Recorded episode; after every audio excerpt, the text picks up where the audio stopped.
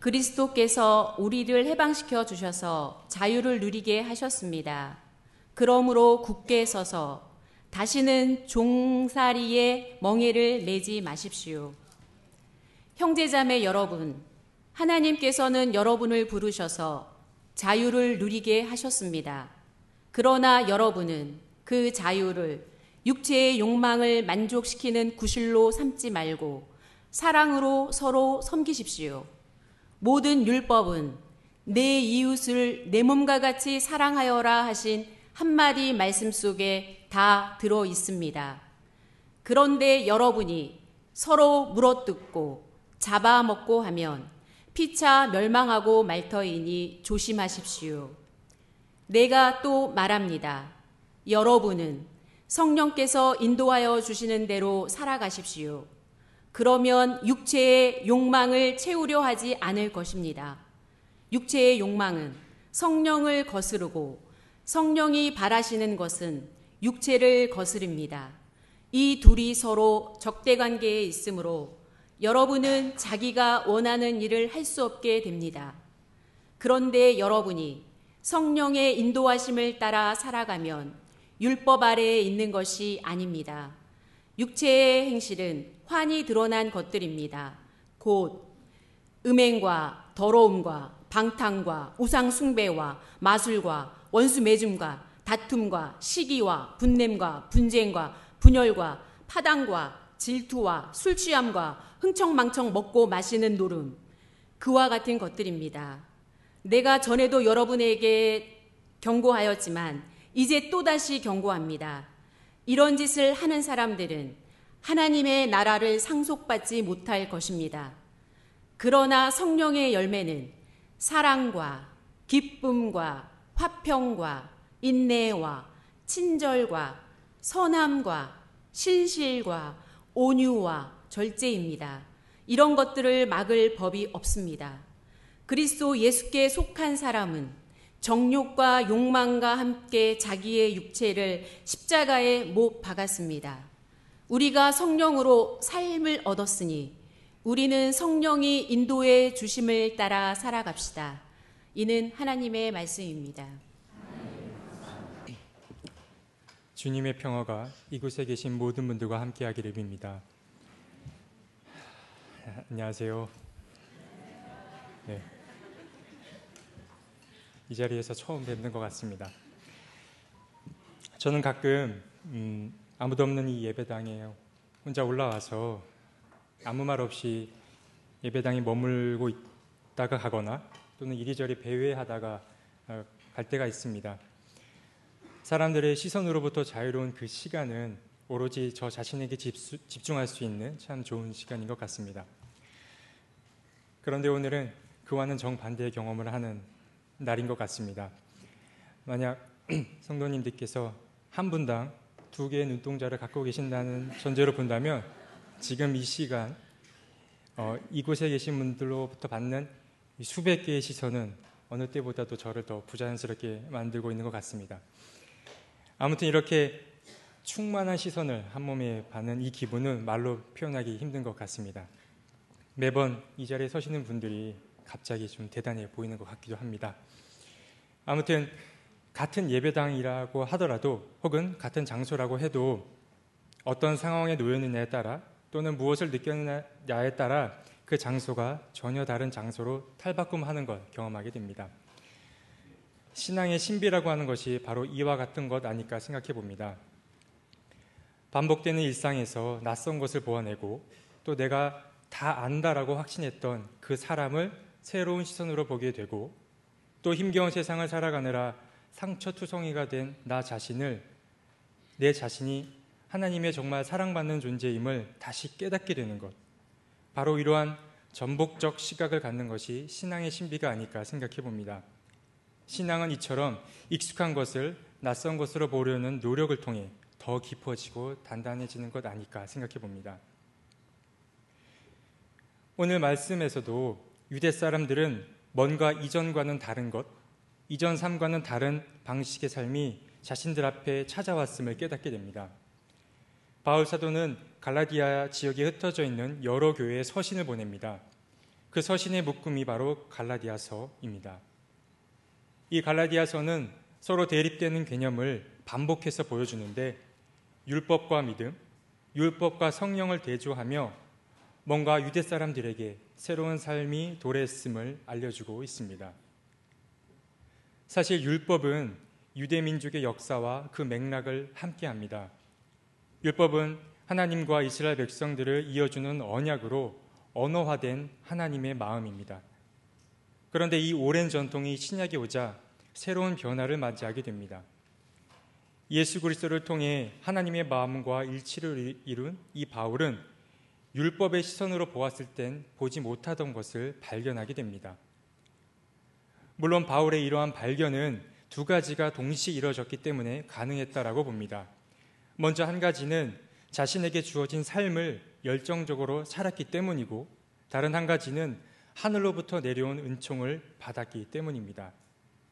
삶에 대한 열정과 하늘의 은총이 만나는 바로 이 줄탁 동시의 사건이 바울의 존재를 새롭게 하였습니다. 혹시 여기 계신 분들은 새로운 것을 잘 받아들이시는 분들인지 모르겠습니다. 저는 최근에 고개가 끄덕여지는 이야기 하나를 듣게 됐는데요. 그것은 사람은 지루함을 견디기 매우 어려워한다라는 이야기였습니다. 차라리 슬픔과 고통은 견뎌낼 수 있을지 몰라도 의미 없는 시간과 지루함은 정말 견디기 어려운 요소임이 분명합니다. 물론 우리의 삶이 설렘과 흥분만 있을 수 없다라는 것을 잘 알지만 서서히 잠식하든 들이닥친 이 지루함을 돌파하기 위해서 사람들은 새로운 무언가를 찾아 나서곤 합니다. 전에 목사님께서 설교 중에 하나님의 일을 하는 사람들은 냄비처럼 쉽게 달아오르기보다 무쇠소처럼 은근하고 지속적인 열을 품을 필요가 있다고 하신 이야기가 생각납니다. 물론 지금과 같은 맥락에서 하신 말씀은 아니었지만 어쨌든 사람이란 새로움과 익숙함 사이에서 숱한 고민을 하는 그런 존재인 것 같습니다. 그러나 때론 새로움은 우리에게 성숙의 기회를 마련해 주기도 합니다. 왜냐하면 새롭고 낯선 것을 수용하려면 어느 정도의 수고로움은 반드시 동반되기 때문입니다. 바울 사도는 율법을 따르는 이들에게 아주 낯설고 새로운 법, 즉 율법이 아닌 뉴법을 전했습니다. 예수 그리스도와의 강렬한 만남을 통해 변화된 그 바울은 여러 서신들의 자신이 변화된 증거를 드러내는데 특히 갈라디아서에서는 율법과 믿음의 대조를 통해 그 증거를 드러냅니다. 그는 먼저 갈라디아서 3장 2절을 통해 당신들이 성령을 받은 이유가 당신들이 그동안 지켜왔던 그 율법을 따랐기 때문인지 아니면 믿음의 소식인 그 복음을 들었기 때문인지를 묻습니다.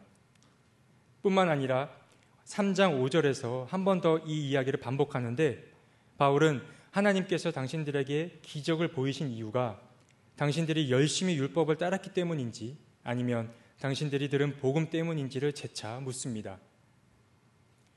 물론 바울은 이 율법이라고 하는 것을 무조건적으로 폐기하진 않습니다. 그는 3장 21절에 다음과 같이 말합니다. 그렇다면 율법은 하나님의 약속과 반대되는 것입니까? 그렇지 않습니다. 그 중개자가 준 율법이 생명을 줄 수 있는 것이었다면 의롭게 됨은 분명히 율법에서 생겼을 것입니다.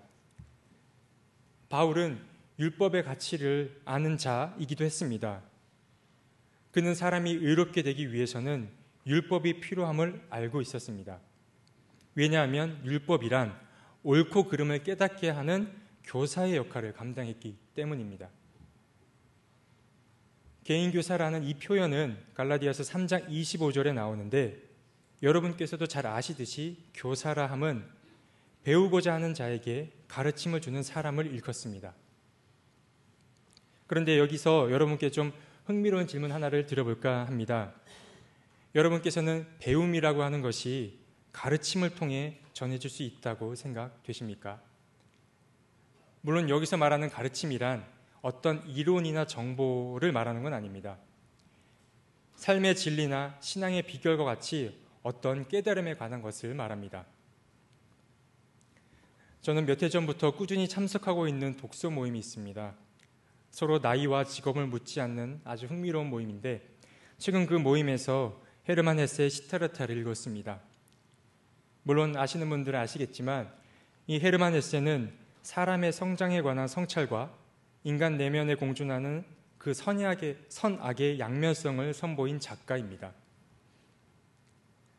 시타르타라는 불교와 관련된 이야기를 드려 말씀드려 죄송합니다만 여기서 종교는 하나의 상징일 뿐 사람이라면 누구나 겪게 되는 자기 실현 이야기로 들어주시면 좋겠습니다.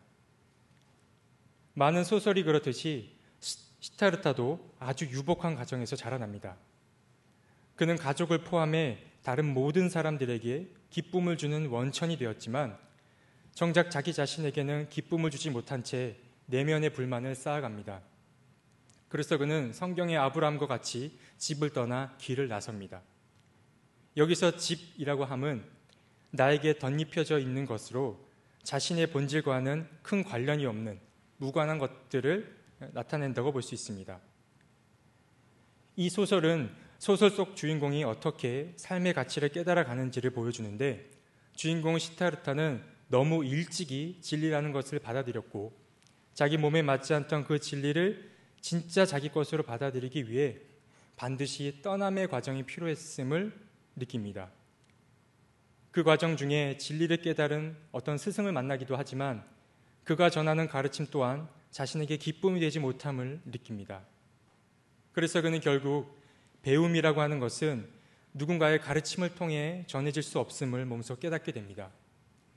그리하여 시타르타는 다양한 세속의 과정을 거치고 또 숱한 절망의 순간을 맛본 후에야 진리의 한 단면을 보게 됩니다. 제가 잠시 이렇게 격길로 빠진 이유는 바로 이것을 생각해 보기 위함입니다. 바울은 우리를 향해 율법이 아닌 믿음을 따르는 것이 중요하다라고 했습니다. 그렇다면 우리는 이런 생각을 해볼 수 있습니다. 과연 우리는 바울이 전한 이 말을 어떻게 나의 것으로 받아들일 수 있고 또 가르침을 통해서는 배울 수 없는 것들을 어떻게 내 것으로 맞이할 수 있는지를 고민해 봐야 합니다. 사실 다른 선택을 하기 위해서는 뭔가 다른 지표, 다른 방향성을 필요로 합니다. 그 결정적 해답이 갈라디아서 5장 6절에 나옵니다. 바울은 율법의 증거인 할례에 대해 이야기하며 다음과 같이 말합니다. 그리스도 예수 안에서는 할례를 받거나 안 받는 것이 문제가 되는 것이 아닙니다. 가장 중요한 것은 믿음이 사랑을 통하여 일하는 것입니다. 결국 바울은 이 한마디를 하기 위해 여기까지 달려왔는지도 모릅니다. 우리가 율법을 버리고 사랑을 의지해야만 하는 이유는 율법은 내 기쁨의 원천이 될 수 없기 때문입니다. 다시 말해 율법은 강제적인 성격을 띠기 때문에 겉으론 의로운 사람처럼 비춰질 수는 있어도 내면은 공허할 수밖에 없는 것입니다. 이것은 지속성에 관한 문제와도 연관되기 때문에 바울은 결국 사랑밖에 택할 게 없음을 오직 사랑만이 이 모든 일을 가능케 함을 이야기합니다. 우리는 과연 이 사랑을 빼놓고 기독교 신앙에 관해 말할 수 있을까요? 로마서 13장을 보면 사랑은 곧 율법의, 율법의 완성이다 라는 말이 나옵니다. 이 말은 오늘 갈라디아서의 말씀과 그 맥락을 같이 합니다. 그리고 요한 1서 4장을 보면 하나님은 사랑이시고 사랑 안에 있는 사람은 하나님 안에 있고 하나님도 그 사람 안에 있다라고 했습니다. 율법으로 시작된 구약의 역사가 신약에 와서는 사랑으로 나아갑니다. 침묵과 깊은 강이라는 책으로 유명한 일본인 작가 엔도 시샤쿠는 그의 인터뷰집에서 이런 이야기를 했습니다. 복음서에는 예수께서 십자가에 달려 돌아가시기 전 예수를 배반한 제자들의 이야기가 나옵니다. 엔도는 그때 그 상황에 있던 제자들의 마음을 상상해 봤습니다. 복음서에는 예수께서 십자가에 못 박히기 전 하신 마지막 말씀, 그 최후의 말씀이 기록되어 있습니다. 마태와 마가복음에는 나의 하나님, 나의 하나님, 어찌하여 나를 버리셨습니까? 라고만 쓰여 있지만 누가복음에는 아버지, 저 사람들을 용서해 주십시오. 저 사람들은 자기네가 무슨 일을 하는지 알지 못합니다. 라는 말까지 쓰여 있습니다. 이 말 속에는 당신을 체포한 자들 이외에 당신을 배신한 자들까지 용서해달라는 의미가 담겨 있는 것입니다. 엔도 시자크는 예수의 마지막 모습을 목격한 제자들의 마음을 상상해 보았습니다. 아마 제자들은 예수께서 당신을 버린 자들을 원망하거나 아니면 하나님께 자기를 배신한 자들을 벌하여 달라고 했을 거라 여겼던 모양입니다.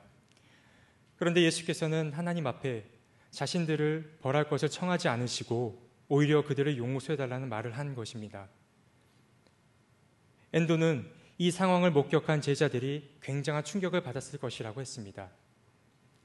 그래서 이때의 경험이 최초의 충격이 되었고 제자들은 대체 예수는 어떤 사람인가 하고 다시 생각하게 되는 계기가 되었다라고 했습니다. 예수께서 가르치시던 것이 결국 사랑이었음을 죽음의 자리를 통해 보여주셨고 이를 뒤늦게 알게 된 제자들은 커다란 충격에 빠졌던 것입니다. 사랑에 대한 말할 수 없는 경험과 가슴에 새겨진 뜨거운 의문점 하나가 제자들의 인생을 변화시켰습니다. 사실 강력한 혹은 강렬한 사랑의 차원에서 본다면 사랑에 빠진 연인 사이에서의 사랑도 결코 빼놓을 수 없습니다. 저는 자신을 희생해서라도 사랑하게 만드는 이 연인 간의 사랑 속에도 인간을 향한 신의 사랑, 그 하나의 단면이 고스란히 담겨 있다라고 생각합니다. 사랑에 빠진 사람들이 보는 세상은 모든 것이 새롭고 모든 것이 아름답습니다. 어제 나설 때 보았던 우리 집 현관문이 어제와 똑같은 대문일 수 없고 또 등하교하거나 출퇴근하던 그 길이 이전과 같지 않음을 경험하게 됩니다. 한순간에 모든 것이 생동감 있게 변해버립니다. 그들은 자신의 의지 너머에서 오는 어떤 마음과 감정들로 굉장히 당혹스러워 하지만 그것이 그리 기분 나쁘지 않습니다.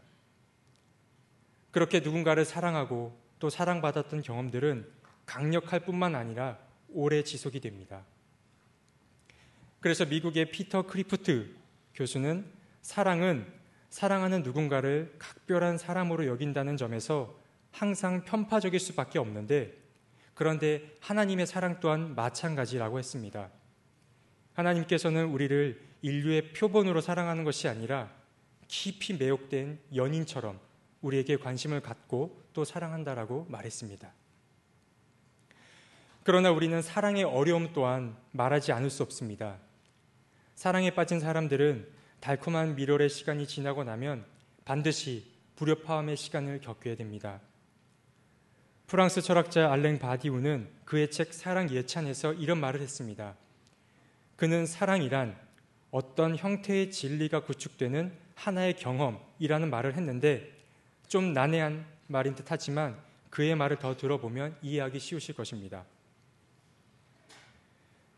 사랑이 시작되는 그 순간의 황홀감은 분명히 존재합니다. 그러나 우리가 사랑이라고 부를 수 있는 것은 무엇보다도 지속되는 하나의 구축이 되어야 한다라는 것입니다. 사랑은 끈덕지게 이어지는 일종의 모험이라고 할 수 있겠습니다. 모험적인 측면은 사랑에 필요한 것이겠지만 한편 그렇다고 해서 사랑이 끈덕짐을 덜 필요로 하는 것도 아닙니다. 최초의 장애물, 최초의 심각한 대립, 최초의 권태와 마주하여 사랑을 포기해버리는 것은 사랑에 대한 커다란 왜곡일 뿐입니다. 진정한 사랑이란 공간과 세계와 시간이 사랑에 부과하는 장애물들을 지속적으로 혹은 매몰차게 극복해 나가는 그런 사랑일 것입니다. 물론 바디우는 이 원리를 사랑뿐만 아니라 혁명의 과정이나 어떤 변혁 과정의 원리로도 사용하고 있지만 저는 이 부분을 읽으며 사랑이라는 것이 이처럼 전투적인 것일 수 있구나를 다시 한번 깨닫게 됐습니다. 그런데 이러한 사랑의 과정은 우리가 하나님을 이해하는 방식과도 매우 유사합니다. 우리를 향한 하나님의 사랑이 삶의 의지를 북돋게 하기도 하지만 그분을 가장 필요로 했던 순간에 침묵하셨던 그 하나님의 침묵 때문에 우리는 몹시 당황하기도 했었습니다. 16세기의 영성가였던 십자가의 성 요한도 신앙이 깊어지면 깊어질수록 오히려 하나님과의 관계가 멀어지는 영혼의 어두운 밤을 보내기도 했습니다. 하나님을 믿고 하나님을 사랑한다라는 건 바로 이런 과정을 인정하고 받아들이는 것을 말합니다. 신앙이란 이처럼 사랑에 담겨 있는 차가움과 뜨거움의 의미를 받아들이고 그럼에도 불구하고 그 길을 따르겠다라는 처절한 자기 고백인 것입니다. 본문으로 다시 돌아오기까지 먼 길을 돌아왔습니다. 바울 사도는 오늘 본문 1절에서 우리를 향해 이렇게 말합니다. 그리스도께서 우리를 해방시켜 주셔서 자유를 누리게 하셨습니다. 그러므로 굳게 서서 다시는 종살이의 멍에를 매지 마십시오. 이 부분은 바울이 갈라디아서를 통해 우리에게 들려주는 일관된 주장입니다. 그는 이 자유를 육체의 욕망을 만족해 하는 구실로 삼지 말라고 했습니다. 저는 마지막으로 여러분께 당돌한 질문 하나를 들어볼까 합니다. 육체의 욕망은 과연 나쁜 것입니까? 그리고 성령의 열매는 왜 좋은 것입니까? 물론 우리는 각자마다 이런저런 이유를 댈 수는 있을 것입니다. 하나님께서 원하지 않는 것이기 때문에 또는 성경에 그렇게 쓰여 있기 때문에 등등의 여러 이유를 댈 수 있지만 정말 내 가슴 속에서 우러나오는 진정성 있는 답변을 찾기란 쉽지가 않습니다. 물론 우리는 이미 육체의 행실보다 성령의 열매가 중요하다는 사실을 알고는 있습니다. 그러나 이 육체의 행실보다 성령의 인도를 따르는 것이 왜 더 소중한지를 깨닫기 위해서는 반드시 우회하는 과정이 필요합니다. 저는 이 우회하는 과정을 사랑의 경험 또는 사랑에 대한 이해를 통해 가능하다라고 보는 것입니다. 사랑에 대한 경험을 경유하지 않고서는 하나님 말씀의 테두리만 만질 뿐 말씀의 알맹이는 건들기 어려울 것입니다. 바울이 율법이 아닌 사랑을 강조한 이유가 바로 여기에 있는 것입니다. 어떤 것이 좋은 것인지 누군가 대신 말해줄 수는 있지만 진짜 가치 있다라고 하는 것이 내 것이 되기 위해서는 우리는 사랑에 관해 논했던 방금의 그 과정을 겪어야만 합니다. 한 번도 쌓아졌던 것이 무너져 본 적이 없는 사람은 아직 신앙의 깊은 차원을 모르는 사람일 수 있습니다. 박노의 시인은 사람이 달라지기 위해서는 반드시 두 개의 문을 통과해야 한다라고 했습니다. 하나는 고통이라는 문이고 다른 하나는 사랑이라는 문이라고 했습니다. 또한 연금술사로 유명한 파울로 쿄올로라는 작가도 인간을 변화시키는 것은 사랑과 절망 이 두 가지라고 했습니다. 제가 오늘 설교의 제목을 신앙 여정이라고 이름 붙인 것은 여정이라는 말에 담긴 다양한 의미 때문입니다. 물론 여정이라는 말의 한자어를 조금씩 바꿔가며 알게 된 의미였는데 이 단어에 담긴 의미들이 꼭 신앙의 과정과 닮아 보였습니다. 신앙생활을 하다 보면 고독의 시간과 또 뭔가 정체되어 있는 것 같은 지루한 시간들, 그리고 언제 그랬냐는 듯 다시 기운을 차려 힘차게 걸어가는 시간들이 계속 반복하여 나타나는 것을 우리는 경험합니다. 이런 시간들을 있는 그대로 끌어안고 의무감이 아닌 충만함이 되기 위해서는 하나님의 사랑에 대한 이해와 경험이 반드시 필요합니다. 어떤 사랑 방식이든 좋습니다. 어떤 사랑이든 깊이 밑바닥을 파다 보면 반드시 하나님의 사랑과 만나게 될 것입니다. 어떤 사랑이든 시도하기 좋은 계절입니다. 자녀를 향한 사랑이나 부모님을 향한 사랑, 아니면 이웃 간의 사랑이나 연인 간의 사랑, 또는 자기 자신과의 사랑 등 어떤 사랑이든 그 사랑 안에 깊이 침잠해 보시기 바랍니다. 거룩한 영이신 성령께서 하나님을 향한 사랑으로 나아가게 우리를 적극적으로 도울 것입니다. 이 사랑으로 나아가는 신앙의 여정에 열심히 동참한, 동참하는 우리 모두가 되었으면 좋겠습니다. 주신 말씀 기억하며 함께 거듭의 기도 드리도록 하겠습니다. 사랑이 많으신 하나님, 하나님께서는 늘 우리에게 좋은 길을 예비해 주십니다. 그러나 우리는 그 하나님의 초대를 들었음에도 자꾸 곁길로 빠져 다른 길을 선택해 왔습니다. 주님, 이제는 알고 싶습니다. 주님께서 말씀하신 그 좋은 길과 또 하나님 나라의 유업인 그 성령의 열매를 맺는 것이 주님의 기쁨일 뿐만 아니라 우리의 기쁨이기도 함을 말입니다. 그러한 사실을 이제 머리가 아닌 가슴으로 깨닫고 싶습니다. 주님, 그 알매 과정, 시작과 끝에 사랑이 있음을 잊지 말게 하시고 사랑을 쫓음으로 우리 아주 가까이 계셨던 하나님을 발견하는 우리 모두가 되게 하옵소서 예수님의 이름으로 기도드립니다. 아멘.